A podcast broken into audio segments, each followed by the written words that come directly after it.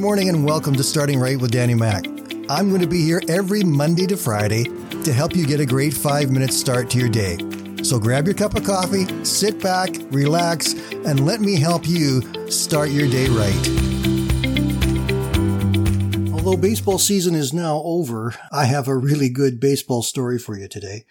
This one took place back in 2010 in a game between the Detroit Tigers and the Cleveland Indians. The pitcher for Detroit was Armando Galarraga, and he had pitched almost a perfect game. In fact, if he were able to get one more man out, it would be officially called a perfect game. In baseball terms, a perfect game means that one pitcher was able to complete the game without anybody from the other team ever being able to get on base.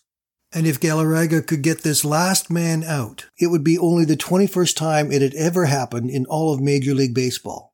In fact, even today, it has only happened a total of 23 times.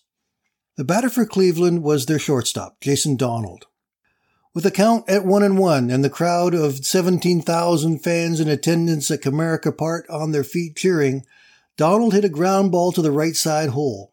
First baseman Cabrera backhanded the ball, then turned and threw it to Galarraga, who had raced over to cover first base. Everybody in the park believed that the throw had beaten the runner, except Longtime veteran umpire Jim Joyce emphatically called Donald safe on the play. And although Galarraga was certain his perfect game had just been robbed, even with the base runner looking a bit distraught by the call, the Tigers pitcher did not have the expected classic baseball meltdown. Instead, he gracefully smiled and walked away as the boos echoed at Comerica Park. Video evidence later confirmed very clearly that the base runner was actually out and Galarraga had indeed been robbed of a perfect game. It's really not that play or the call that is mostly remembered. What people remember the most is how Armando Galarraga and the umpire, Jim Joyce, handled this situation. After the game, the umpire, a veteran of 22 years in Major League Baseball, watched the replay and realized that he had blown the call. He was interviewed in the umpire's locker room after he had watched the replay he said it was the biggest call of my career and I blew it. I just cost that kid a perfect game. The umpire sought out Galarraga and apologized that very night.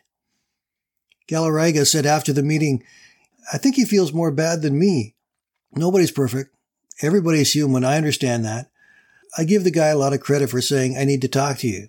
You don't see an umpire tell you that after a game. Galarraga said, I gave him a hug. He needed it. Pitching a perfect game would have guaranteed Galarraga a prominent place in the history books of Major League Baseball.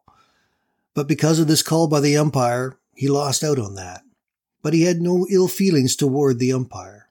And the umpire, being the kind of upstanding guy that he was, admitted his mistake, sought out Galarraga to apologize to him.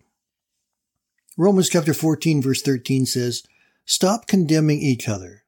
Decide instead to live in such a way that you will not cause another believer to stumble and fall.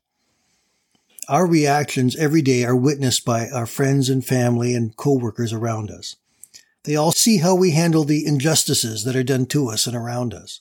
It is very easy for us to want to lash back at people who've wronged us, who've done something to harm us. And yet God has told us to stop it. We are to stop condemning and attacking each other. We are to live in harmony and peace and to build one another up by the grace and power of God.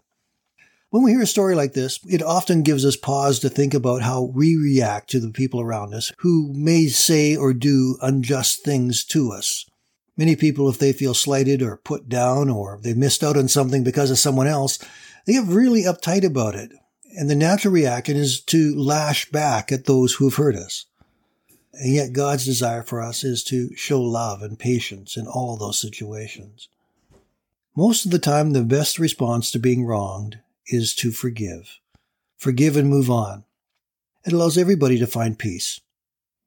I hope we can learn the lesson from baseball today. I hope you have a great day, my friends. We'll talk again tomorrow.